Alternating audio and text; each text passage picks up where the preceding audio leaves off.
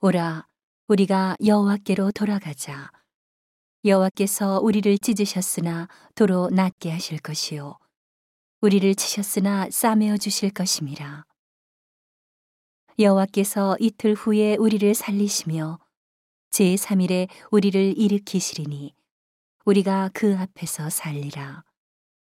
그러므로 우리가 여호와를 알자. 힘써 여호와를 알자 그의 나오심은 새벽 빛같이 일정하니 비와 같이 땅을 적시는 늦은 비와 같이 우리에게 임하시리라 하리라. 에브라임아, 내가 네게 어떻게 하랴? 유다야, 내가 네게 어떻게 하랴? 너희의 이내가 아침 구름이나 쉬 없어지는 이슬 같도다.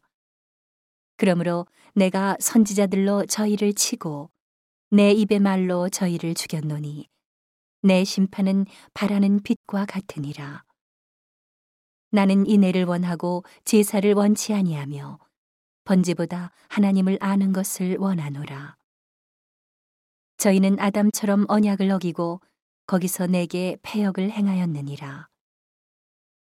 길르앗은 행악자의 고을이라 피 발자취가 편만하도다.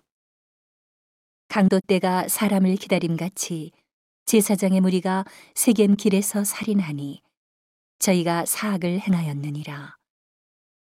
내가 이스라엘 집에서 가증한 일을 보았나니 거기서 에브라임은 행음하였고 이스라엘은 더럽혔느니라. 유다여, 내가 내 백성의 사로잡힘을 돌이킬 때에 내게도 추수할 일을 정하였느니라.